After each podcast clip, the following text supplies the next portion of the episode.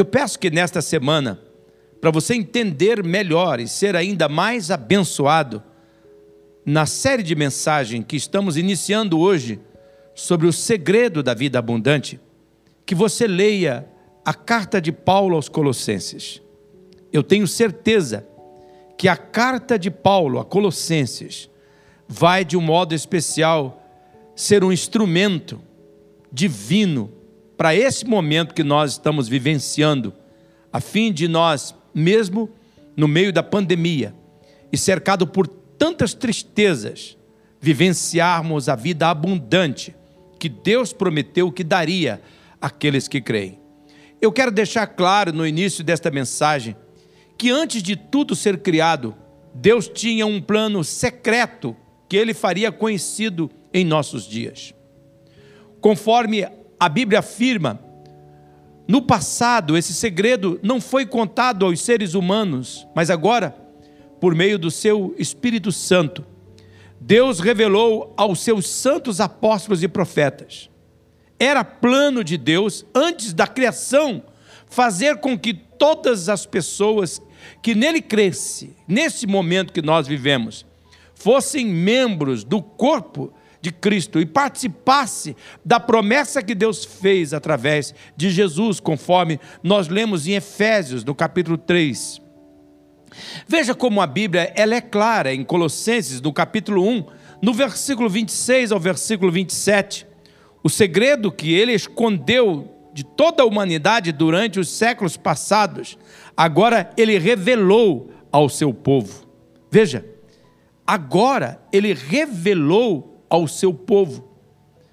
Nós vemos nesse texto que Deus deixou para o momento certo, na plenitude do tempo, para revelar ao seu povo. Povo dele, aquele que crê nele.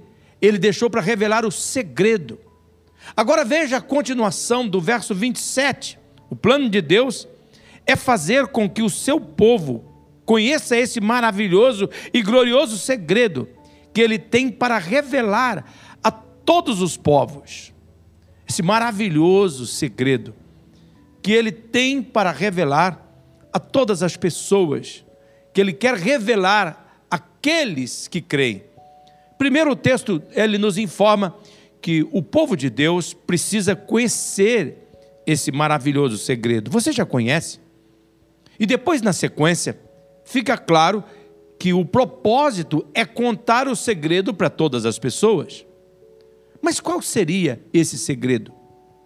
O final do verso 27 deixa muito claro. Nós lemos assim, e o segredo é este: Cristo está em vocês. O que lhes dá a firme esperança de que vocês tomarão parte da glória de Deus. Que texto tremendo. Primeiro, ele nos mostra que o segredo é Jesus. Como nós vemos, era plano de Deus antes da criação enviar seu filho a este mundo. E isto mostra que Deus nunca perde o controle de nada. Escute bem isto. Deus nunca perde o controle de nada. Nós vimos também que ele antecipadamente conhece tudo e age com base neste conhecimento perfeito. E além de conhecer e não perder o controle de tudo, Deus age com base num plano. E neste plano, o segredo de Deus era a vinda do seu filho Jesus a este mundo. E o plano de Deus é que Jesus não apenas viesse a este mundo, mas que ele se tornasse a minha, a sua vida.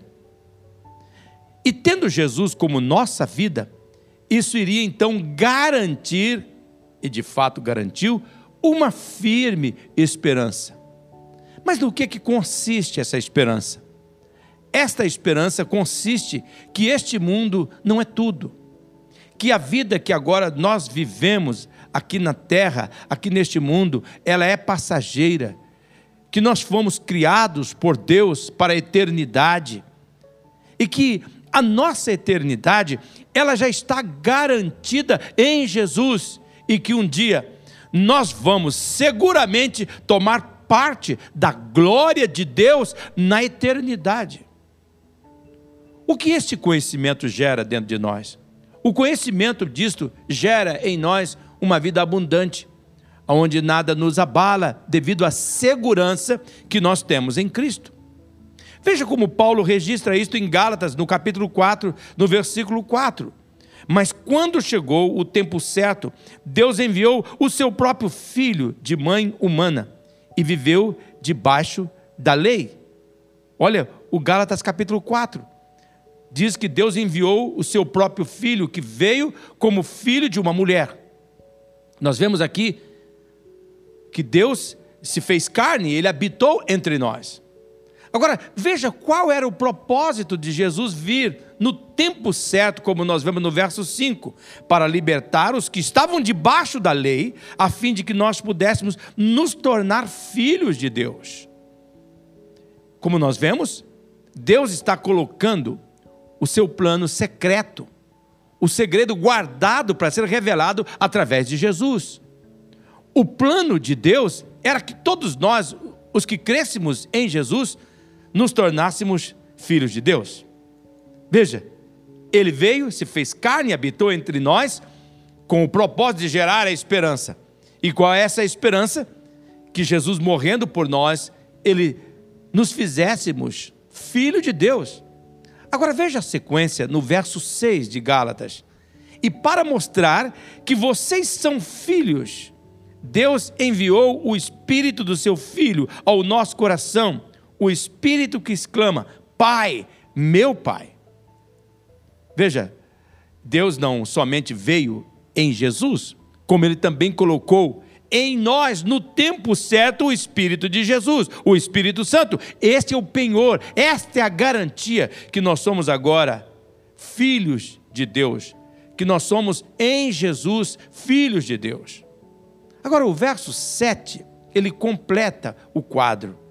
Assim, vocês não são mais escravos, vocês são filhos. E já que são filhos, Deus lhe dará tudo o que ele tem para dar aos seus filhos. Eu oro neste momento para que você veja esse texto e para que o Espírito Santo lhe dê revelação desta verdade, porque você não pode compreender isso se o Espírito Santo não lhe revelar. Peça agora para que Jesus, para que o Espírito Santo lhe dê revelação. Veja que o propósito de Deus era que Jesus se tornasse a nossa vida, a fim de que tudo que Deus tem fosse nosso tudo que Deus possui fosse meu e seu, incluindo a nossa participação na glória eterna. O texto é claro: Deus lhe dará tudo o que ele tem para dar aos seus filhos. Esta frase é tremenda. Eu oro para que você perceba ela. Deus vai nos dar, ou Deus tem nos dado, ou nos dará tudo o que Ele tem para nos dar ele dará a nós, os seus filhos. O problema é que nós olhamos para esse tudo que Deus tem para dar aos seus filhos e nós ligamos apenas para as coisas desta vida. Nós pensamos com a nossa mente egoísta, nós imaginamos com o nosso coração materialista nas coisas relacionadas à vida neste mundo. Então, nós arrolamos os nossos desejos, nós descrevemos os nossos planos, nós firmamos as nossas expectativas, as coisas ligadas ao nosso conforto, às nossas conquistas, à satisfação dos nossos desejos e à facilidade para fugir das adversidades e das tribulações.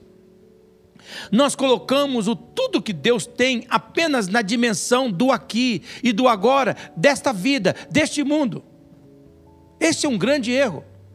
Jesus foi claro quando esteve aqui neste mundo, como nós vemos no Evangelho de São João, no capítulo 10, no versículo 10. Jesus disse: A intenção do ladrão é roubar, matar e destruir.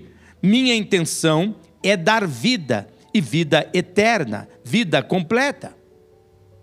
Em outras palavras, Jesus veio para nos proporcionar uma vida plena neste mundo, mas a vida completa, a vida abundante que ele veio dar não está ligada a apenas esta vida, ela extrapola a vida que nós vivemos nos nossos dias aqui neste mundo. Ela vai além, ela vai para a eternidade. A esperança firme que Paulo cita no texto que nós lemos de Colossenses aponta para uma vida que extrapola esta vida temporária neste mundo, nesta terra.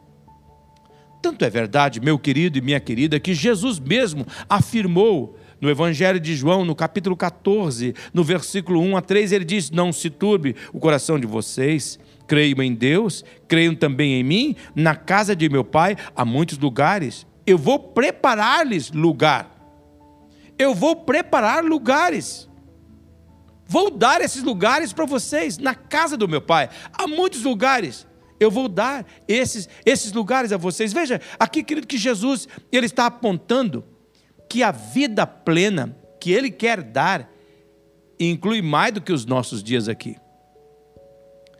É isso que gera a confiança para nós não ficarmos perturbados com as coisas que nós sofremos aqui, com as coisas que acontecem aqui desta vida, no coronavírus, nas limitações do corpo, nas sequelas que ele deixa e nas perdas que nós sofremos.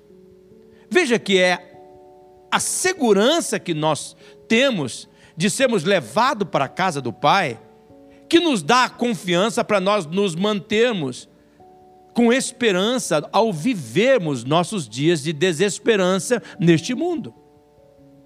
Agora veja o verso 3 de João 14. Jesus disse: E se eu for e lhes preparar lugar, eu voltarei e os levarei para mim, para que vocês estejam onde eu estiver. Você percebe que a vida plena que Jesus diz que veio dar, ela não está ligada aos nossos dias aqui apenas. Ele deixou claro que os nossos dias aqui seriam dias de aflição, mas que nós deveríamos ter ânimo, pois ele voltaria para nos levar, para nós estarmos com ele para sempre. Nunca foi plano de Deus que nós ficássemos satisfeitos com a vida nesta parte da eternidade. Deus nos criou para Ele, Deus nos criou para o céu, Deus é a esperança que Jesus veio trazer para cada um de nós, e esta palavra de Deus, através de Colossenses, é clara, que eu dou esta esperança, que vocês vão fazer parte da minha glória e é isso que Jesus veio trazer para mim e para você. Este é o segredo. Cristo em nós, a esperança da glória futura. E é esta esperança firme que nos faz participantes da glória de Deus, que gera a segurança para nós vivermos agora neste mundo aqui sem medo, mesmo que estamos enfrentando os riscos deste vírus, nós podemos viver sem medo, pois nós sabemos que seguramente o Pai Celestial, Ele dará tudo que tem para dar aos seus filhos. Ele vai dar a nós. Ele vai dar tudo o que Ele tem para nós. Veja como isso está claro em Colossenses, no capítulo 1, no versículo 4, que meditaremos nesta mensagem. O versículo 4 diz: Pois ficamos sabendo da fé que vocês têm em Cristo Jesus e do amor que vocês têm por todo o povo de Deus.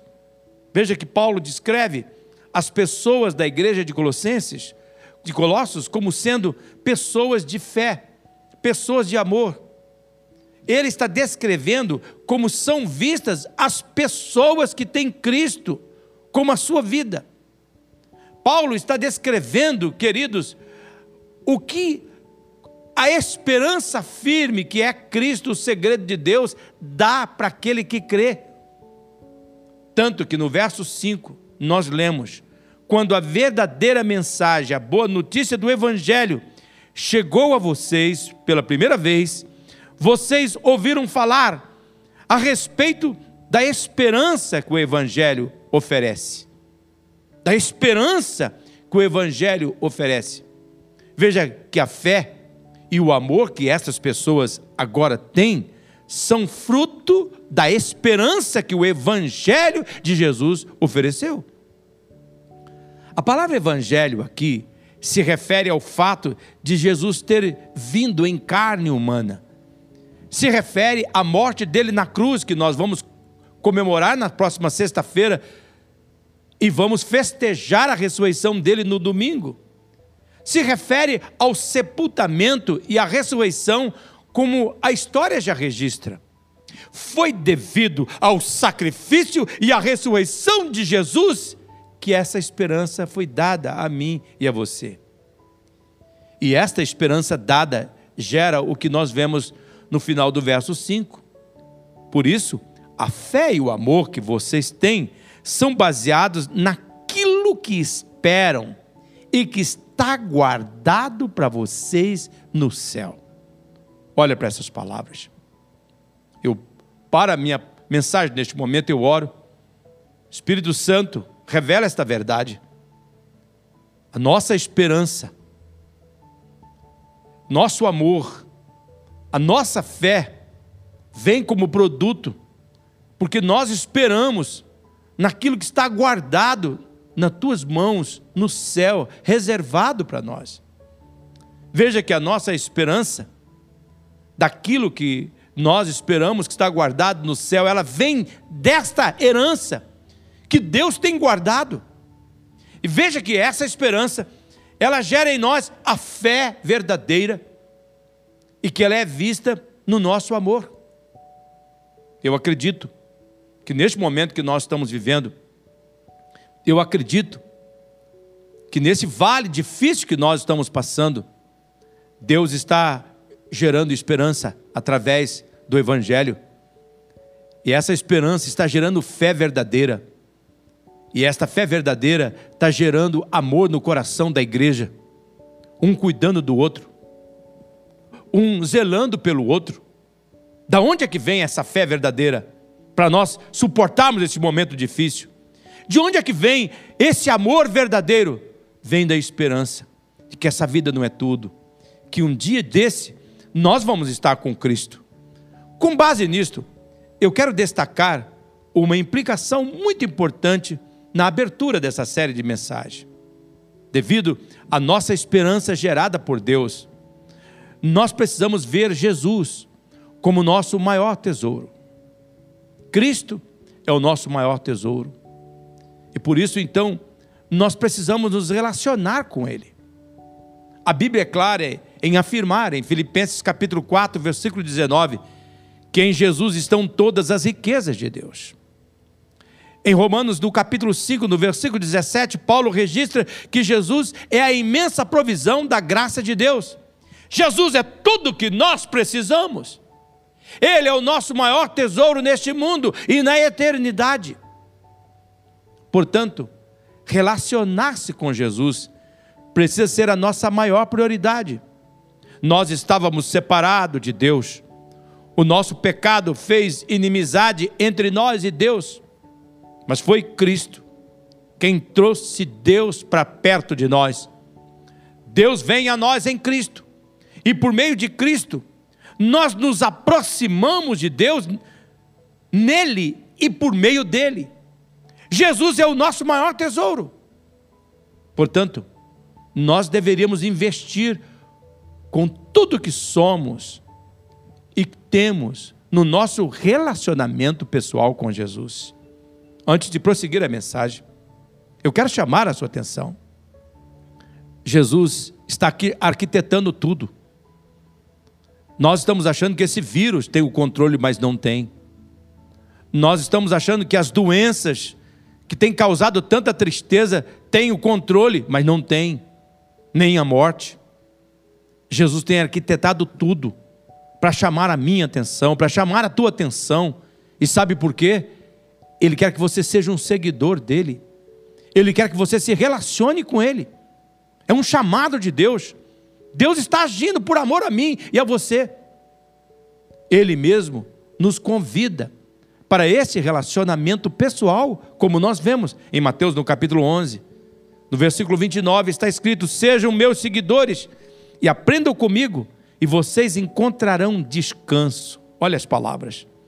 Os deveres que eu exijo de vocês são fáceis, e a carga que eu ponho sobre vocês é leve. Olhe para esse texto bíblico. Dê espaço para o Espírito Santo falar com você. Veja, sejam meus seguidores. vocês vão encontrar descanso. Jesus é claro, ele disse: se relacione comigo, ande comigo, irão superar a vida. Eu vou ensiná-los a ter descanso verdadeiro. Caminhe e trabalhe comigo. Observe como eu faço. Jesus deseja, através de um relacionamento pessoal comigo e com você, nos ensinar os ritmos livres da sua graça maravilhosa, da sua vida gloriosa. Nesse texto lido, nós vemos que é plano de Jesus não impor nada sobre nós que seja muito pesado ou que seja complicado demais. Jesus ele é muito claro. Seja meus companheiros e vocês vão aprender a viver com liberdade. Vocês vão aprender a viver com leveza a vida. A mensagem que Deus está escrevendo é esta: é através do relacionamento com Jesus que nós sabemos como Deus age. Meu amigo, minha amiga, se você quer conhecer a Deus, o Pai Celestial, você precisa conhecer Jesus num relacionamento pessoal. Você quer saber o que fazer para agradar a Deus? Conheça Jesus. Você quer saber o que, que Deus está fazendo agora? Conheça Jesus. Jesus é Deus agindo. Jesus é Deus falando. Jesus é Deus tocando os doentes, os leprosos. Jesus é Deus perdoando um criminoso condenado na cruz. Jesus é Deus perdoando uma mulher adúltera perseguida por um grupo de homens com pedras nas mãos e prontos para matá-la. Jesus é Deus abençoando crianças. Jesus é Deus dando visão ao cego Bartimeu. Jesus é Deus perdoando. Jesus é Deus dando vida ao morto Lázaro. Jesus é Deus condenando posicionamentos religiosos. Jesus é Deus chorando sobre uma cidade plena de incredulidade. E é através do relacionamento com Jesus que nós sabemos como Deus age. Será que você percebe o que Deus está falando? Eu chamo novamente a sua atenção. Se Ele é Deus agindo, então eu e você deveríamos nos relacionarmos com Ele. Se nós queremos saber como é que Ele anda, como é que Ele age no meio da desgraça que tem acontecido a tantas vidas, nós deveríamos estar nos relacionando com Ele, andarmos perto dEle. É para isso que Jesus nos, nos chama. Sim, é também através de um relacionamento pessoal com Jesus que nós conhecemos como Deus é solidário. Jesus revela um Deus que se envolve conosco. E para nós sabermos desse Deus que se envolve conosco, nós precisamos de um relacionamento íntimo, pessoal com Ele. Você sabe, nem sempre nós podemos contar com a solidariedade das pessoas quando de repente nós nos sentimos despedaçados. É verdade que nossas decepções emocionais são de fatos responsabilidade nossas e de mais ninguém. Mas para Cristo é diferente. Para Jesus, as nossas decepções também é responsabilidade dele. Ele é solidário com a nossa dor. Lembre-se, Jesus veio para restaurar o quebrantado de coração. O máximo que alguém pode fazer é sentar conosco e assistir enquanto o nosso coração sangra. Em muitas outras situações, outras pessoas só assumem esse tipo de intimidade por um período muito curto e logo segue a sua vida. Estava conversando com uma pessoa hoje pela manhã e ela estava me contando: Pois é, pastor, ontem eu perdi aquela pessoa, nós enterramos e a nossa casa ficou cheia de, de gente, mas agora de manhã que vazio. Eu não tenho mais aquela pessoa e nem tenho aquelas pessoas que estavam comigo ontem. Mas logo, aquela pessoa eu estava conversando afirmou: Mas que bom saber que o meu Jesus está aqui comigo. Quem sabe você está vivendo um momento assim, perdeu alguém da tua casa. Quando a gente está doente, a gente é o foco. Quando a gente perde alguém, as pessoas choram conosco, mas nem sempre são solidários por muito tempo. Logo eles vão embora. Mas Jesus é sempre solidário. Ele permanece conosco quando todo mundo vai embora. Em Hebreus, no capítulo 13, no versículo 5, nós lemos: Eu nunca abandonarei vocês, nem o desampararei. Nós temos um Deus solidário. Nós podemos afirmar, como está escrito no verso 6 de Hebreus 13: O Senhor é quem me ajuda e eu não tenho medo. Que mal pode alguém me fazer? Jesus nos revela, querido e querida, esse Deus que age por nós, pois Ele é solidário. Em terceiro lugar, é também através de um relacionamento pessoal com Jesus que nós somos capacitados a ter vitória sobre nós mesmos. Jesus nos capacita a vencer as nossas fraquezas. E se você quer então vencer suas fraquezas, precisa ter um relacionamento pessoal com Ele diariamente. Jesus sabe que eu sou fraco. Ao contrário das pessoas, Cristo nunca se deixa intimidar pela profundidade da nossa necessidade e pela demonstração da nossa fragilidade.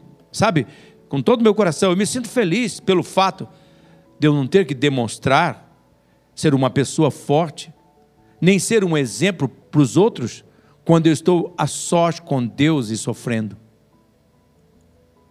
Como eu cheguei hoje pela manhã e diz: estou eu aqui de novo, um desigual chegando para uma comunhão com o Senhor. E logo o Senhor me tranquilizou. É por isso que eu sou o teu Salvador. É por isso que eu sou o teu Senhor. Eu sei que você é fraco. Eu criei você para ser dependente de mim. Então eu não preciso representar para Deus. Eu posso chorar as minhas lágrimas. Eu posso falar das minhas decepções. Eu posso contar os meus tropeços. Eu posso abrir a minha fraqueza. Eu creio que neste momento da nossa mensagem é plano de Deus que nós consideremos o texto de Hebreus, capítulo 4, versículo 15, que diz: Nosso sumo sacerdote entende nossas fraquezas, pois ele enfrentou as mesmas tentações que nós, mas nunca pecou. Nosso sumo sacerdote entende, ele enfrentou, ele nunca pecou. O nosso sacerdote conhece a nossa realidade, é Jesus. Ele experimentou fraqueza e provações, experimentou tudo, menos sem pecado. Agora que sabemos o que temos, Jesus, esse grande sacerdote, que é o principal, com acesso imediato a Deus, nós não podemos perdê-lo jamais. Nós precisamos se relacionar com Ele diariamente. Preste bem atenção. Eu quero falar para você. Uma das coisas que essa mentalidade do vírus está fazendo é enfraquecer as pessoas. Eu vejo nas redes sociais as pessoas dizendo: não, a igreja pode ficar fechada. A gente pode buscar Deus em casa. Deixe de ser egoísta, você que afirma assim. Quantas pessoas estão perdendo a fé? Porque foi plano de Deus, e é plano de Deus, é propósito de Deus que o povo de Deus se reúna porque eu preciso ser lembrado de coisas. Você precisa ser lembrado de verdades bíblicas. Nós precisamos ser lembrados todos os dias por pessoas que nós precisamos ir a Jesus, se relacionar com Ele, porque Ele tem acesso imediato ao Pai. Veja agora o verso 16 de Hebreus capítulo 4. Assim, aproximemo-nos com toda a confiança do trono da graça onde receberemos misericórdia e encontraremos graça para nos ajudar quando for preciso. Como nós vemos no texto, nós temos um sacerdote que conhece a nossa realidade. Ele experimentou fraqueza e provações e experimentou tudo menos o pecado, como já falamos. Portanto, ao nos relacionarmos com Jesus, nós nos mantemos perto da fonte, de onde vem a ajuda necessária para cada situação. É aqui que entra essa necessidade de um relacionamento pessoal com Jesus que desemboca numa relação com outros irmãos que estão se relacionando com Jesus, formando assim a família da fé. Veja que é através do relacionamento pessoal com Jesus que nós podemos vencer as nossas tentações. E por que, que nós podemos vencer as nossas tentações? É porque Jesus foi tentado em tudo. Em tudo o que eu e você somos. O que você fez com sua vida ou quis fazer? Jesus sabe e Ele é a nossa vitória. Se eu estou lendo Hebreus capítulo 4, versículo 15 e 16 corretamente, Cristo também foi tentado a reagir da mesma maneira que você e eu. E aqui eu encontro um grande consolo ao saber que Cristo não se admirou nem se chocou quando eu vou a Ele tentado. Quando eu chego a Ele reconheço uma tentação de agir de uma determinada maneira. E por que, que ele não fica admirado? Porque ele passou pelo mesmo tipo de tentação que eu passo, e ele não pecou. E por isso ele pode me ajudar. Não importa como eu esteja reagindo à traição de uma pessoa importante para mim, ou a qualquer outro tipo de decepção emocional do meu passado. E aqui eu fico muito feliz de saber que há uma maneira de alcançar a vitória nessas situações. Eu posso ir a Jesus numa relação pessoal com Ele e Ele me compreende porque Ele já passou por isso. E se diante de alguma situação semelhante, eu optar por seguir os passos deles, eu também serei capaz de vencer como ele venceu. Mesmo no caso de eu estragar tudo e reagir do jeito errado, ainda eu posso escolher segui-lo, voltar a ele, admitir minha falha e passar a andar com ele dali para frente. E Jesus, em sua misericórdia, ele continuará abençoando e honrando a minha opção que eu fiz de segui-lo. Portanto, Deus está falando com clareza a mim, a você, que nunca é tarde demais para começar a seguir a liderança de Deus em seus momentos de crise através de uma relação pessoal com Jesus. Eu espero que você esteja percebendo que Jesus não é apenas um caminho, o melhor caminho, um caminho agradável, em um belo dia. Não, ele é o único caminho. Jesus não é apenas uma verdade superior ou uma verdade mais pessoal, ele é a única verdade. Jesus não é apenas uma tentativa de criar um sistema teológico à prova de balas para você analisar ou para ser explicado, ou tampouco significa tentar oferecer aos seus ensinamentos pela força da nossa própria escolha. Não!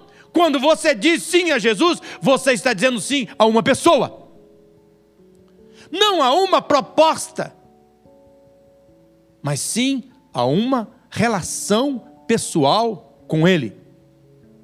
Assim como quando um homem pede sua esposa em casamento, o pedido não, não é para se casar com uma proposição, mas com um ser humano.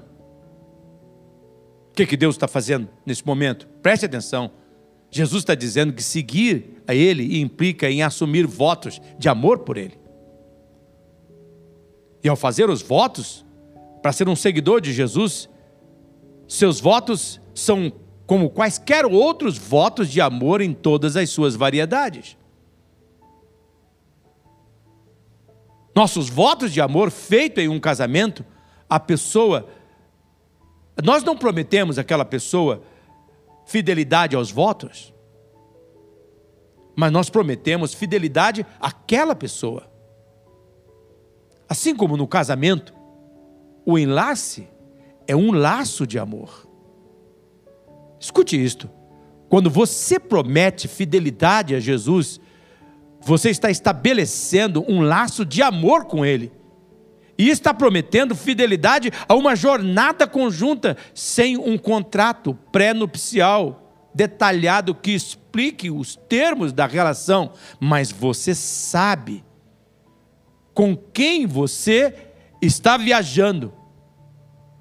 Você sabe com quem você está andando e vivendo. E você também sabe quem é o cabeça desta relação, quem é o líder desta caminhada. Portanto, guarde isto: Cristianismo não é uma promessa a um sistema ético, a um sistema doutrinário complexo, aonde eu deixo ou eu não deixo, onde eu faço ou eu não faço, mas um apaixonado amor por um modo de estar no mundo que se fundamenta em viver por Jesus, que é o caminho, que é a verdade, que é a vida. É por isso que Jesus faz uma exigência, como nós vemos em Lucas do capítulo 9, no versículo 23. Se alguém quer ser meu seguidor, negue-se a si mesmo. Tome diariamente sua cruz e siga-me. Esse é o convite de Jesus. Esta é a exigência de Jesus. Primeiro, é preciso que você saiba que ser seguidor, neste caso, é diferente que ser um seguidor nas redes sociais, onde a gente de vez em quando sabe o que, que aquela pessoa está fazendo, ou o que, ela está comunicando. Especialmente nós gostamos de ver as fotos, que viagem que ela está fazendo, que restaurante que ela está, que roupa que ela está usando. Ser seguidor de Jesus é muito mais do que isso. No relacionamento pessoal com Jesus, nossa vontade é posta em segundo plano. Isso implica em aceitar a liderança de Jesus em cada detalhe da vida, colocando em uma linguagem mais popular você tem consciência de que quem está sentado na garupa não pega na rédea. Nesse caso, você estabelece um laço de amor com Jesus, que sempre Ele estará no comando da sua vida. Preste atenção, em nossos dias, quase ninguém quer ouvir sobre Cristo crucificado, o sacrifício de Deus, para que possamos nos relacionar pessoalmente com o Todo-Poderoso. A grande maioria quer Jesus, o agente de mudança social, o revolucionário, o mestre de relacionamento interpessoais que nos ajuda a fazer amigos e influenciar pessoas a fim de termos uma posição de sucesso sobre elas. Mas poucos querem ouvir sobre um Cristo pregado no madeiro dizendo: mude de vida. Punha-se no a caminho para uma nova direção. Venha me seguir e permita ser radicalmente discipulado por mim para que você seja semelhante a mim. O Cristo crucificado diz: tome a sua cruz. Não anualmente, não apenas quando é Páscoa, mas diariamente. O crucificado, que é Jesus, diz: perdoe os que odeiam, que magoam, que enganam, que desdenham. O crucificado diz: rejeite a sabedoria do mundo que amarra nossa identidade a dinheiro, prazer, poder e as percepções psicológicas das ciências sociais. Encontre o seu verdadeiro eu na fé e na sabedoria divina. Este é a, esta é a mensagem do Cristo que chama você para se relacionar com Ele diariamente. Para aqueles de nós que decidiram seguir a Jesus, segue-se o fato de que não apenas escutaremos o que ele diz e acompanharemos o que ele faz, mas também aprenderemos a usar a linguagem da forma que ele usa. Querido e querida, nós não podemos nos esquecer deste fato. Deus forma o homem, o pecado o deforma, a escola o informa, mas somente Cristo transforma. Eu queria que você lesse comigo esta frase. Deus forma o homem, o pecado o deforma, a escola o informa, mas somente Cristo transforma. Nós estamos vivendo dias cada vez mais aonde quem mais manda não é Deus, pelo menos na mente das pessoas. Nós estamos vivendo onde que funciona é o decreto. É o decreto que diz que nós podemos ou não podemos fazer. Eu sei. Nesses momentos que nós estamos vivendo, é muito importante os decretos. Mas cuidado, que o mal pode estar por trás dessa ideia de querer nos comandar por decreto, por nos levar a viver uma vida que não é aquela que a liderança de Deus tem para mim e para você. Em Cristo. Nós temos Ele como a orientação para cada dia. Em Cristo, como verdade, nós temos a iluminação dele. Em Cristo, como vida, nós temos a inspiração dele. Jesus se tornou um de nós, colocou-se em nosso lugar, sofreu nossas dores e sentiu nossos medos. Rejeição, ele sentiu. Tentações, ele conheceu. Solidão, ele provou. Morte, ele sentiu o gosto dela. Estresse, ele poderia escrever um livro campeão de venda sobre isso. Por que, que Deus se tornou um de nós? Por uma única razão: para que quando você se sentir aflito, você recorra a Ele, seu Pai, seu médico, e permita que Ele o cure. Cristo é o seu tesouro mais precioso. E Ele lhe chama para esse relacionamento com Ele. Nós estamos vivendo dias difíceis, momentos terríveis. Mas hoje Deus está nos chamando para uma vida abundante. E nessa vida abundante, não tem jeito, não tem como. Nós precisamos de uma relação pessoal com o Senhor. Talvez você tenha tido uma relação pessoal com o vírus, com o dinheiro. Tem estado preocupado demais. Como é que você vai colocar comida dentro de casa? Como é que você vai se precaver se não há, talvez, vacina ainda? Ou se não há tratamento médico? Ou se não há vaga médica? Jesus está dizendo assim: eu estou chamando você para se relacionar comigo, onde toda a riqueza de Deus está, onde toda a plenitude da glória está. E se você se relacionar comigo diariamente, eu vou ser aquele que vai dar a você tudo aquilo que você precisa. E você vai ter essa segurança, porque eu estou guardando a eternidade toda para viver para você. Eu criei você para viver comigo na eternidade. Esta vida é passageira mas a certeza de que você vai estar comigo na, na eternidade deve encher você de confiança. A relacionar-se comigo, você vai ver que eu sou o tesouro precioso que você precisa. Para cada necessidade, eu tenho uma provisão. Para cada luta, eu tenho uma vitória. Para cada tropeço, eu tenho uma mão estendida para você ficar de pé. Eu sou o tesouro que você precisa. Eu quero que você ore comigo neste momento. Nesse instante, com seus olhos fechados, aonde você se encontra aí na sua casa, eu queria pedir para que você olhasse para dentro de você. Qual o lugar que Cristo ocupa na sua vida, na sua casa? Não é por isso que talvez a depressão tenha tomado conta da sua casa? A angústia, a aflição, tem aumentado a intriga entre você, seu marido, seu filho. Eu peço que você agora avalie neste momento essa insatisfação. Você não percebe que está aumentando a intriga, a irritação dentro da sua casa? Qual é o lugar que Jesus ocupa na sua vida e na sua casa? Missionária Central de Maringá